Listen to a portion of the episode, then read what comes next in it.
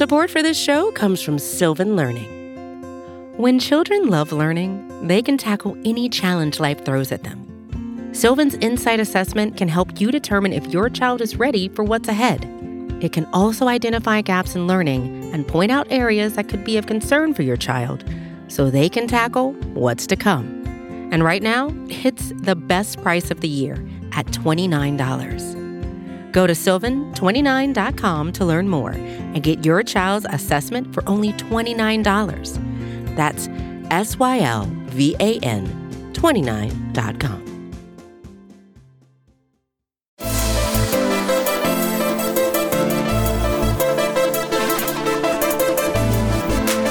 You're listening to the 30 Podcast. Here's your host, Jazz Kang. All right, ladies and gentlemen, welcome to a new episode of the 30, the first one of 2023. Before we jump into things on the Sixers, don't forget, subscribe to the Liberty Ballers Podcast Network. You can catch us on Apple Podcasts, Spotify, you name it, we are there. And of course, check out our talented team of writers at libertyballers.com. One of the people who is behind the magic you see on the site, Mr. Jackson Frank. Jackson, I was going to say Happy New Year, but at which point do we reach the day that you can't say it anymore? Do you think like January 4th, it's still okay for me to say this? My my general rule of thumb has been with this like if I see anyone for the first time in January of the new year, I feel like it's okay. But it definitely gets a little weird past like the first week, first week and a half. I Yeah. think the fourth is certainly an appropriate time. Yeah, I- feel like it depends on how close you are to a person. Like if I'm seeing if I'm seeing like a friend, if I'm seeing like a coworker or something, and we're like two weeks in, it's like, oh yeah, oh, did you have a good New Year? Hope you know have a good Year. But I think that once you get to like maybe I, I feel like today is the cutoff, right? I, I saw a couple things yesterday being like the third is the cutoff, but I feel like January fourth is the cutoff for saying Happy New Year. Is anybody listening to this podcast likely going to be after the fourth? Don't say it anymore, okay? That's that's what we're going to go with. Um, let's jump into some Sixers talk. Uh, they're getting healthy. Tyrese Maxey back in the lineup. Of course, they're taking on a Pacers team. Uh, we're recording this on on Wednesday afternoon. They're taking on a Pacers team that uh, has really surpassed expectations at the 21 and 17, one four in a row, still hanging on to the sixth and final guaranteed playoff spot in the Eastern Conference. Uh, Sean and Dave will be back with the talking about show after that. But uh, Jackson and I are going to be taking a look, like a look at the bigger picture stuff. So, Jackson, we're looking at this team. We're approaching the midway point. They're 22 and 14. Um, played really well. Obviously, getting their guys back, as I mentioned, with with Maxey and getting healthy. Uh, this team has won 10 of its last 12. When you're looking at now coming up in this stretch and and and this next run here, what are you looking for from the Sixers for the next 10 or so games? Let's say. Yeah, I think it's it's a matter of kind of figuring out the optimal lineups, figuring out what style they, they should be playing with everyone healthy. Um, you know, how much how much is Tobias involved? You know, how much is is Maxey involved? You know, is are these three guard lineups successful? And, and not just a three guard lineup as a concept, but is what sort of mixing and matching among the four guards in the rotation work best, right? So um figuring that. I think, you know, I I'm pessimistic it happens, but I think with everyone healthy, you have at least the the depth to reduce some of James Harden's minutes, maybe Joel a minute or two as well. So um, you know, we didn't I don't I don't think in Monday's game against the Pelicans we saw much of any all bench lineups. We saw basically Harden and beat on the floor for almost every minute. Um, and you saw Montrezl Harrell have a better game, which is not a coincidence when you don't, you know, you don't make Shake Milton as his lead guard. So um, just stuff like that, preparing for the next second half of the year. And obviously, this team has deep playoff runs. You know, the the the, the big goal is you know is uh, is their title, at least in NBA Finals appearance or an Eastern Conference Finals appearance. But yeah, just kind of figuring everything out with with your guys healthy, been playing well and and whatnot. So that's that's the big thing to me is just answering lineup questions: who works well together, what style do we want to play, what are we good at, where do we still have some limitations. So navigating all of that, you know, especially ahead of the deadline, which is your last kind of chance to really invigorate this roster, um, you know, before the before the stretch run of things. Uh, Jackson, you're looking at this. You, you mentioned Harden, right? Like he's leading the league in minutes, 38.1. Uh, only played in 21 games so far this season, but obviously not ideal for a 33 year old. When you're when you're looking at okay, they're getting Maxey back. Obviously, that's going to alleviate some of the pressure on on Harden. He doesn't have to be out there as kind of the primary creator. Although you know, De'Anthony Melton, we saw Shake Milton have a nice little run there um, for a little bit, but that job without the team being fully healthy falls on Harden. But one thing I wanted to ask you about um, with Harden as well, you're looking at his shooting totals, right? Like uh, field goal percentage wise, uh, hasn't been great, 43.7% for the season.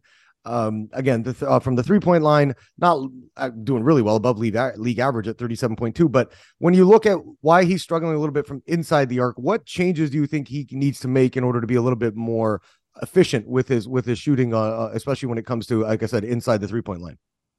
Yeah, I, I think at this point, I, I, don't have a great solution for him. He just he just he's the diminished athlete at this point. Doesn't trust his finishing as much you know, in his prime, he was a very good finisher, and part of it was he had really, really good kind of side to side fluidity. His Euro step was great. Um, his ability to kind of fit in tight windows and, and still explode. Um, you know, because he was a he was a big kind of uh, big time dunker. Uh, you know, especially in that yeah. six six man role. Um, guy got downhill. He was, you know, he kind of evolved his game over the years, but I don't think he has that anymore. So um, there's not a great solution. I think he's just kind of going to go a little bit as a scorer as his three point shot goes, and that's been the case the last couple years. Um, his his free throw rate's way down uh, this year compared to where it was, you know, last year with the Sixers. He was at uh, uh, his free throw rate was 0.650. This year it's 0.440. Uh, I think he's been better the last few games to get to the line. I don't know if he's necessarily done anything a lot better, maybe a little more aggression downhill. Um, but he is kind of sometimes at the whim of the officials um, you know, which is kind of just the, the nature of his game to an extent. But yeah, inside the arc, I don't have a great solution. I think he's been a little more aggressive trying to get his own shot in transition too. We've seen him kind of barrel the rim in single coverage against a backpedaling defender on the break. So um, I think that maybe the big thing is maybe just try and get out and run a little more. He's obviously pretty good at those hit ahead passes, those cross court passes to guys like Maxey and Melton and Shake. But um, as an individual scorer, you haven't seen him be super aggressive in transition, but you've seen a little more the last few games. So um, that'd be the big thing is just trying to take advantage, you know, of of those open core opportunities you can versus the congested lanes. So, um, yeah, I think it's just kind of a matter of that. But yeah, on the year, he's you know he's been quite good, playing really good ball. So, um, you know, you just of have to acknowledge that he's more of a top fifteen, top twenty guy when he's out there rather than the perennial MVP candidate he kind of was. Um, you know, dating back to before that that hamstring injury, his first uh, you know year in Brooklyn. Yeah, and, and and you mentioned Jackson there that the the the three guard lineups, right? And and we saw Doc kind of tinker with that, and obviously getting getting Maxey back into the fold will make things easier on that on that front. And so you know we saw times that we saw Maxey Harden, uh, De'Anthony Melton on the court together. We saw him try different stuff with you know um, Matisse Thybulle and and but he's trying different things. So th- thank God, right, Jackson? I mean, come on, after after all the complaints we've had about Doc Rivers, at least he's trying something different. Um, when you look at the effectiveness of these three guard lineups, and and uh, Dave really wrote about this on on Liberty Baller. So if you do get a chance, uh, do check that out. Uh, just mention the fact that how the Sixers have struggled in terms of pushing the pace. They did say they wanted to try and get out and and get some easier buckets, and and maybe they'll be able to do that with with a three guard rotation. Um, when you look at that, do you think that they'll be effective with with the combination of players that they have, or is there something different you you think you're looking for from the lineups? And and and so far, we'll jump into this a little bit um, deeper. But what are your thoughts on the job Doc has done thus far this season? Obviously, he's been a lightning rod in Philly. Uh, been the brunt of many jokes over the last couple years, blowing the three one leads in the in the playoffs. Uh, got a little bit testy last year against against Toronto when when the Raptors had had won a couple in a row. So looking at that, like where where do you think they're they're at with the combinations with the guards, and what are your thoughts so far on Doc Rivers' performance as as the head coach this season? Yeah, I think it's going to take some time. You know, we've only had two games with Maxey back. Um, it's going to take some time to kind of really solidify my my thoughts on that. But um, I'm curious to see how they hold defensively. I think it's something that you know Melton can guard up, but you know the the trio of Harden, Maxey, and, and Shake is not a particularly uh, stout defensive trio. I think Harden's actually been pretty impressive uh, defensively. You know, for his standards, been pretty solid, especially with his hands, getting things in the pass lane, swiping the ball off of guys, getting steals, especially since he came back. Um, you know, Maxey, I think, struggles with you know, uh, like executing switches pr- uh, promptly, and he's just small. Shake, I don't think is very good navigating screens, so you're you're at a, a, tough spot there. But offensively, I think you have a lot of potency.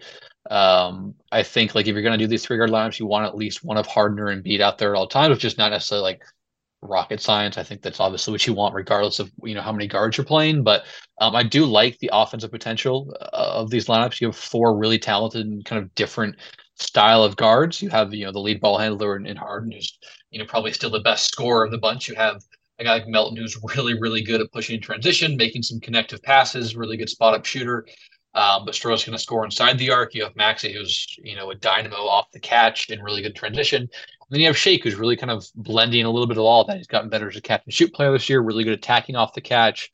Um, can make some impressive interior passes, wraparound passes. So um, I like the offensive potential of this group, and I'm curious to kind of see how they manage it because guard depth is is kind of the positional strength of this roster. Um, you know, the wings you know aren't great behind behind Tobias. Um, the, the center depth is, is kind of up and down, kind of match dependent behind Joel. So um, I think you kind of got to lean into as much as you can and, and kind of figure out where what combinations work well. Where do we maybe not go as heavy into you know these three year lineups, and if we have to, where like if we have a if we're playing against a team that has a couple of really talented wings, um, kind of how can we find an advantage there? You know, with our guards, maybe guys being a little more mobile and stuff like that. So uh, I don't have really definitive thoughts yet, but those are some of the things I'm looking for as they continue to play him and as Maxey continues to play and, and reintegrate himself into the lineup. Yeah, that and that I think that's going to be the the the interesting thing to look out for over the next couple of weeks. Obviously, the NBA season, a total grind, a marathon at 82 games, but giving us something to look out for I, think you do too. I'm not saying that anybody wouldn't, but it's like we're just expecting to see Maxey getting back, rounding into form after missing basically a couple of months there with that injury. So that that's something to keep an eye on. And like you mentioned, how Doc does run these rotations. He's got his full slate of players now. There's no excuses with injuries. There's no excuses with, um, you know, guys out of the lineup. So it's time to to really hopefully get on a run here because you look at at this Sixer schedule as I mentioned. Uh, we are recording this on a Wednesday. They're taking on the Pacers tonight, and then you got the Bulls who are struggling on Friday. You got back to back against the Pistons, OKC, Utah. Uh, an, an awful Lakers team, and you're on that West Coast swing. So, I mean, again, some very winnable games here that are going to allow the Sixers, hopefully, if they play at their best, to get some more wins, had that record. They're at 22 and 14, as I mentioned before. Only three games out of the top spot behind Boston. Obviously, you got Brooklyn, the hottest team in the league, winning 12 in a row at number two. And then you got Milwaukee, Cleveland Cavaliers uh, at four. So this is going to be a good time for, for the Sixers to try and take advantage and uh, and try and get themselves into at least maybe the top two or three spots with that easy schedule. Uh, Jackson, I want to jump into a couple more things. Talk a little bit about Joel Embiid. Talk a little bit a little about the offense, the defense, what your thoughts are there. We'll do that after a short break.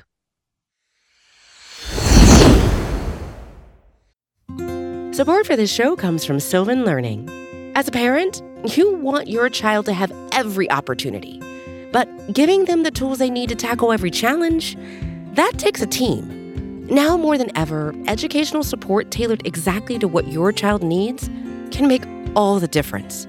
That's why parents have trusted Sylvan Learning for 45 years as the ultimate teammate in their child's educational journey, instilling in them a love for learning and a passion for reaching the next level. And Sylvan's Insight Assessment can identify gaps in learning and areas that could be of concern for your child. It's a 360 degree view into your child's learning that you can't find anywhere else and helps ensure that your child didn't miss something in school that might put them at a disadvantage in the future. And right now, it's the best price of the year at $29. Go to sylvan29.com to learn more and get your child's assessment for only $29. That's S Y L V A N 29.com. When you need mealtime inspiration, it's worth shopping Kroger, where you'll find over 30,000 mouthwatering choices that excite your inner foodie. And no matter what tasty choice you make, you'll enjoy our everyday low prices, plus extra ways to save, like digital coupons worth over $600 each week. You can also save up to $1 off per gallon at the pump with fuel points. More savings and more inspiring flavors make shopping Kroger worth it every time. Kroger, fresh for everyone. Fuel restrictions apply. All right, we're back. Uh, Jackson wanted to jump into some Embiid talk. I mean, he's just been uh, friggin' amazing. I love watching him play. Uh, I love watching the way he has evolved his game from being this, you know, p- predominantly down low guy to being able to beat you from the high post, being able to beat you from the three point line. Uh, he does it all. Won Eastern Conference Player of the Month for December, 35.4 points, 9.9 rebounds. You look at him overall, He's second in the league in scoring behind Luka Doncic, uh, going to very much be right back in the NBA MVP award conversation come time for April. Uh, when you look at Joel, is there any because I mean you do such a good job like breaking down the little intri- intricacies of the game, Jackson. When you have seen Embiid this season, is, is, there anything you think he's added on compared to? I mean, obviously been super dominant the last two, but or maybe he's tweaked a little bit in the offseason coming into this one. I think something that we've seen a little more, especially since Harden came back, and we saw a lot of this last year, is he's become a, a really good off ball scorer, not just in the sense that you can run pick and rolls them. We see how how good he is at that. I think it's it's funny to think about now that there are worries about kind of could he play next to a primary ball? Like would he be a good, you know, pick and roll scorer? Now he's you know, last I checked, I think he was one of the most like high volume and efficient uh, pick and roll finishers in the NBA. Um, but he's he, like I think Doc called it the, that slot cut, which is kind of that area between the wing and the top of the key. Um, had that awesome play against the Hornets when he dropped was it 53 or 50? I can't remember exactly what he had a few weeks ago. Um, I think he did it more recently too in a, in a game. So that's kind of the biggest thing I, I, would say. But just also the the the comfort he has from that free throw line area. It's it's impressive to think about the fact that you know when he came to the league and you know his first couple of years when he became you know an All NBA player was he loved that left block right, and he still loves that left block. But nowadays with Harden back, the, like I think if you kind of if you were able to track and maybe there's some second spectrum data that you know I don't have access to, but if you kind of track where he's most often you know operating offensively, kind of with a heat map, it would be that free throw line area. So to be able to shift kind of your go-to area and get even better, whereas you were still you know a borderline, you were still an MVP candidate two years ago from that left block. Um, like really impressive to kind of evolve there. We were just so good. Um, the pull up game is, you know, as good as it's ever been, I think. So um, just kind of more an expansion of what we saw last year, both before and after Harden's arrival, and just kind of and just kind of fine tuning that. I think, especially you know, and we see some passing and still as well. You know, you saw how well he passed the ball when Harden was out against the Thunder. He didn't shoot the ball well, but you know, still had ten assists. Um, a little sloppy with a lot of turnovers, but um, you know, I think you know he didn't. I don't know if this this could be projecting, but I don't think he was particularly worried about the Thunder coming back. And you know, when you get get out to a thirty point lead in the first half, um, you know, it's not a big deal. So those are the big thing. It just felt like more kind of a expanded upon what we saw last year. Uh, and kind of the the full proliferation of, of his game that makes him such a devastating offensive talent uh, at this point in his career. Yeah, and, and we've seen him, Jackson, and and James Harden be really, really effective in in, in the pick and roll. Um, and obviously it's an adjustment for Embiid too, right? When when you're you're coming in a couple of years ago, obviously Maxey was a rookie. You know, you're you're playing with him. You're not expecting too much from him. Then year two, you're missing Ben Simmons. Embiid has to tweak his game and and adjust to having the fact that okay, I don't I don't have Ben here. Uh, we got this guy who's emerging in Maxey, and then you make this trade for Hart. You know what I mean? Like there's so many moving parts around him, but he still you know hasn't faltered at all. When you look at your personal ballot, right? Like wh- where do you have him?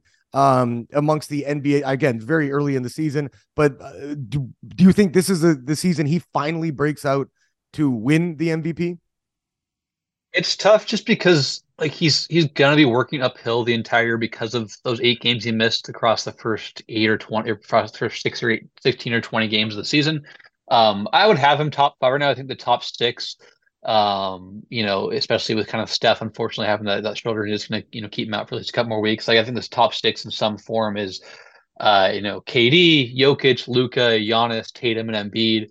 Um, you know, I think, you know, for me, my top three would would kind of be some. I think right now it's like a KD, Luka, Jokic, and then a small kind of cutoff tier with with Tatum, uh, Embiid, and Giannis. And that, uh, the next one, I don't necessarily know if I have in in order. I think KD right now would be my top pick. He's just been incredible on both ends and playing a ton of minutes and and all that. Um, but but I don't think by any means it's it's impossible for Embiid to get up there. You know, he's played 16 straight games, playing a ton of minutes, playing really well. I think he's coming off of one of his best defensive games of the year too. I thought he was overall really really good on defense against the Pelicans in conjunction with uh, you know the 42 points on I think 24 shots. So um, you know one of his you know, he's had some really good games here, but I think that might have been one of his best all around games, which is a testament to both the way he played and a testament to how how well he's played all season. So um, he'd be kind of in my top five or six right now, but he's just working from a bit of a deficit in terms of games and minutes played. Um, because I think those other guys have been, you know, roughly as good as him, you know, a per game basis. So, uh, but I think he can get there. I, I don't necessarily know if he will.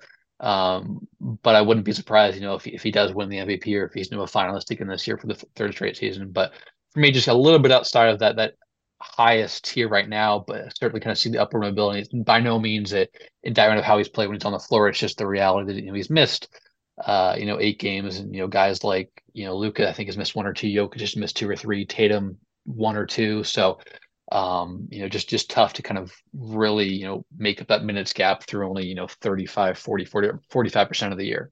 Well, there you have it, Sixers fans. Jackson Frank saying Joel Embiid not an MVP candidate. Not we're gonna break this down. No, I'm just messing with you. No, I, I agree with you. I think he's got a, obviously missing some time and and looking around the league. Uh, we mentioned you know Luka's been Luka's been fantastic. Obviously Giannis, um, always going to be a part of that conversation. Nikola Jokic, um, Kevin Durant having having a great season too. So again, lots of time left yet. I mean, I, I do think if if he continues what he's doing, and the Sixers are obviously, you know, can't just be like a six seed going going in. I think that makes it difficult to um get the votes to become MVP because usually it goes to to guys who are on teams who are, who are you know like one of the top two, three, four, five teams in the league. Obviously, with Jokic, we saw something different. That was because that team was so deft of talent without uh, Michael Porter Jr. and Jamal Murray. So again, I, I, do have a feeling though, if Embiid, if the Sixers are able to finish as like a top two seed in the East and Embiid's putting up these numbers, I feel like voters might just feel like they have to give it to him at this point. You know what I mean? Because you can't you can't keep denying the fact that what the Sixers would be with or without this guy, and that's including Harden, Maxey in the lineup. There's a huge, huge drop off. So uh, again, I mean, we could say the same thing about um, the Mavericks with with Luka Doncic. So lots, lots of time to play out and we'll we'll see kind of how things shake out. Uh, Jackson, I want to jump into a couple more things. First off, looking at kind of the Sixers' offense defense discrepancies, right? You look at this team uh, defensively, third in, in in defensive rating, sixth overall net rating, uh, best team in terms of opponent three point percentage. So you're like, okay, they're they're really figuring it out there on on that front.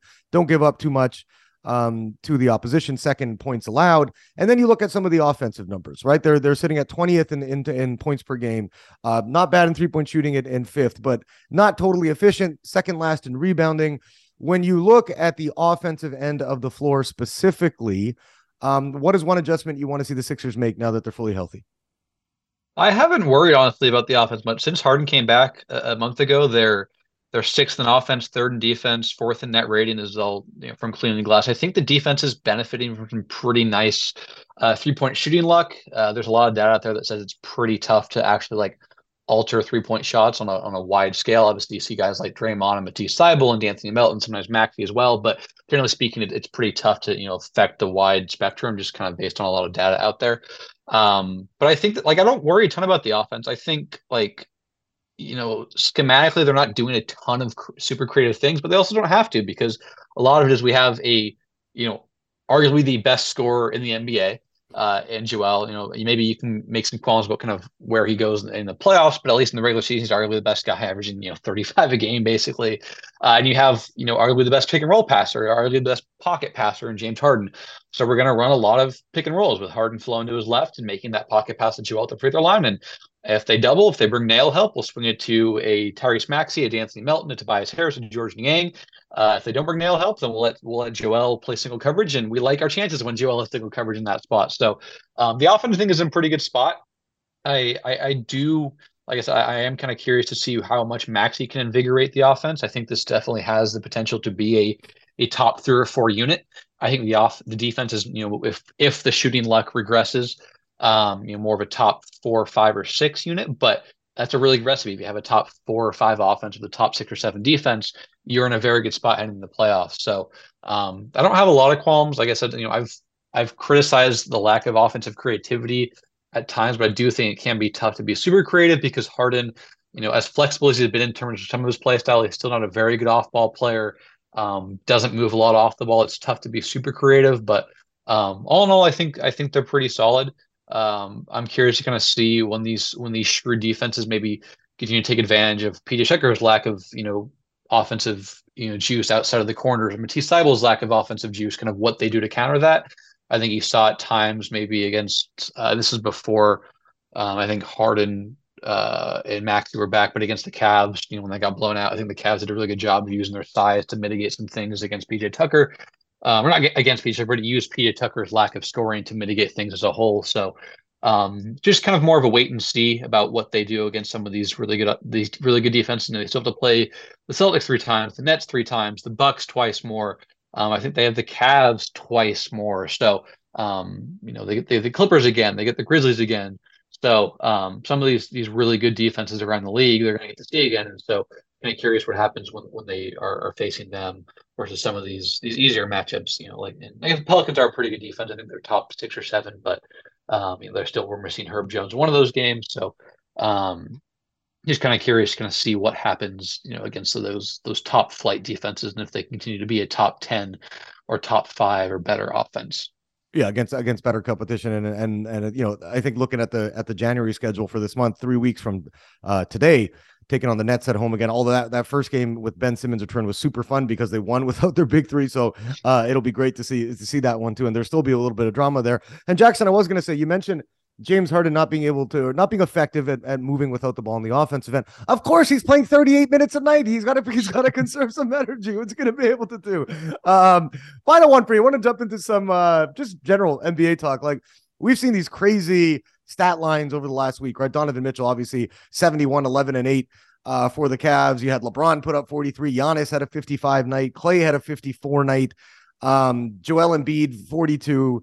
Doncic had 39. Like you look at this and it's it's it's crazy, right? Like we're not again, I I grew up in the you know elementary school entering high school in the 90s where it was you were seeing 90 to 84 games and if a guy had 50 it was like a big deal although i remember once i don't know if you remember this jackson because you know i don't know what the age difference is but like tony delk once scored like 50 some odd points for the suns and it was like the hugest deal you know what i mean because it's like one only like two or three guys would do that in a season um, when you're looking at this, and I saw somebody pose this question on Twitter, and I'm, I'm sorry I forget uh, who it was exactly, but it got me thinking too. And you're and you're looking at the league as a whole. Obviously, we're seeing way more scoring like over the last, let's just say, decade or so, where things have have really changed into being high scoring, high powered, lots of spacing, lots of shooting. Um, you know, I'm not saying teams aren't playing defense. It's just it's tougher to stop when you got positionless basketball, right? Like back in back in the day, you would have guys who are seven foot tall, a power forward who's maybe 6'10, you know, and you'd have two guys on the block and everything was run through that. So it was a very slow game. But when you look at these stats, are they like are they as meaningful as they were 10 years ago? Obviously, I'm not like I'm not taking away from the fact, dude, scoring 55 points in an NBA game is very, very difficult. Uh, you deserve a ton of credit for being able to do that. But when you look at at the numbers, the stats, the the the fact the game has changed so much, like is a 50 point game still as impressive as it was, let's say 10, 15 years ago? Well, yeah, I think I think it really matters kind of the, the pace you're playing, right? Because you know, back in the '70s, you know, we look like Wilt, obviously an incredible player, but part of the reason, you know, every time a guy has an absurd stat line that he's on there times 100 is because they played at ridiculous pace. Like he was he was averaging like a lot more you know possessions per game, which just means you're gonna have more opportunities to produce stats. Um, but you know, you look at it versus the 2000s, um, like I, think a funny stat that I always like to look at that I, I don't know if this is necessarily correct, but there's like you know back when the the seven seconds or less Suns were kind of revolutionizing offense. Like if you applied it to today, their pace it would be like near the bottom of the league, which is hilarious because they were kind of like nobody played that quickly, nobody got up and down that quickly. Um, so that helps, but um, and then obviously like defense, you know, I don't know when some of these hand checking rules and when you know legal defense became a thing. Um, but like it's it's harder to play defense because you aren't allowed to put your hands on a guy. You aren't allowed to just camp in the key, um, and things like that. So yeah, that kind of um, changed. That kind of changed. I think in like the early 2000s, early to mid 2000s. Yeah, yeah, yeah. I think because I remember like if you, you go back and like look at some MJ clips, there's a lot of times where guys are, are, like camping out and stuff. And I could be misremembering some of the specific rules, but point being, there's there have been a lot of rules made by the NBA to help offenses. Um, so I think yeah, like if you were to say like Giannis scoring 55 today versus Giannis scoring 55. Let's say like the the Wizards and Bucks game was transported 2003. It would probably be more impressive that if Giannis scored 55 then. And obviously now they're saying this, but like it's like it's still impressive today. But yes, I think you do have. That's why kind of it's nice to look at per 100 possession stats to look at you know how fast are teams playing. What are some of the rules there? Like that's why you look at league average offensive rating versus you know nowadays versus you know 10 years ago 15 years ago and generally it's kind of always been on the up and up the last 15 10 years so um, yeah i think you know uh, in a vacuum yes it would be more impressive to do it when teams played slower and when defense was was not as difficult to do without breaking the rules so uh, yeah, but again, as we're not there for saying, doesn't make it any, doesn't make Donovan Mitchell 71 less, doesn't make it unimpressed, doesn't make Giannis 55. Like, take up with the ball in the hoops, I got to do it across a 48 minute game. Obviously, Mitchell had 53 minutes to do so, but um, still 71 is 71 points. So, so yeah, I, I, think the offensive context is more favorable than it was 10, 15 years ago, but it doesn't mean that it, it you know necessarily takes away from the accomplishments that we've been seeing this year and over the past two, three, four, five, six seasons. Yeah, and that's that's the part that I've looked at too. Like it's like I don't want to diminish the fact that Donovan Mitchell scored 71 points in an NBA game. You know what I mean? Like that's obviously crazy and ridiculous. So you don't want to diminish that. But I'm saying I, think now I'm looking at like 40 points. It's like, you know, that's it's 40 points, obviously a great stat line. But if you look at it, it's not the same as what it was uh, to me 10, 15 years ago. And like I said, I grew up um, really in the late 90s. I started getting into basketball. I saw MJ's last three, you know, championship titles um, with the Bulls. And, I, and I remember those games. And, and then, I mean, especially after Jordan had left, I mean that 2005 finals between the the Spurs and the and the Pistons, like games were like 77 70 and it's like okay, I don't want to watch that. You know what I mean? Nobody wants to be seeing the leading scorer of the game at 14 points, but I mean that's just it, it's just such a difference to me. That was kind of like yeah, I think scoring 40 now for like these superstar guys, it's just going to happen more frequently and that's just the way the game is. Um Jackson, let's wrap things up here. Uh, always want to thank you for joining me, and we're obviously going to do this again soon. Now we're we're back in the swing of things, uh, especially with our podcast network and and the Sixers starting to get their stuff together. So uh, looking forward to keep on recording these uh, at least once a week for the for the rest of the season. Yeah, absolutely. And just as you know a fun little tool, for instance, like cleaning the glass is a great site um, to use. Like in 2008, 2009, the off the average offensive and defensive ratings were 108.7. This year, I think they're up to like 113, maybe 114. So that's over a decade and a half. You've seen the average, you know, or a 115 now. So almost seven points per 100 possessions over a, almost a decade and a half. So uh, just an example there of how much, you know, offensive, you know, efficiency has risen and how much defensive efficiency has uh, depreciated. So uh, yeah, always happy to hop, hop on and, you know, I'm sure we'll talk uh, more and, uh, you know, we'll have some, some fun games coming up and, uh, you know, a lot, you know, that for us to learn as a Sixer team to get healthier and you know, kind of solidify kind of who they are on both ends of the floor. Yeah, and then we're definitely looking for them to uh, definitely looking for them to to go on a run here and and and start to you know they have done a good job of that. Obviously, like I said, winning ten to twelve, but keep ascending the uh, the Eastern Conference standings. All right, that'll do it for this one. That's Jackson Frank. Uh, of course, like I said, he writes for us at Liberty Ballers. Does a ton of other work as well. You can follow him uh, on Twitter. I'll put that up in, into the link uh, on the podcast. And of course, don't forget subscribe to Liberty Ballers Podcast Network. Always appreciate a five star review if you're inclined to give us one. Uh, you could do your subscription to us on Spotify, Apple Podcasts, wherever you get your fix. We are there. And as I mentioned, Sean and Dave, if you're listening to this uh, earlier on Wednesday, Sean and Dave will be back with post game on Wednesday. The Gastro Crew uh, recording on Thursday, and then myself and Paul Hudrick uh, will be recording on Friday after the Bulls take on the Sixers in Philly.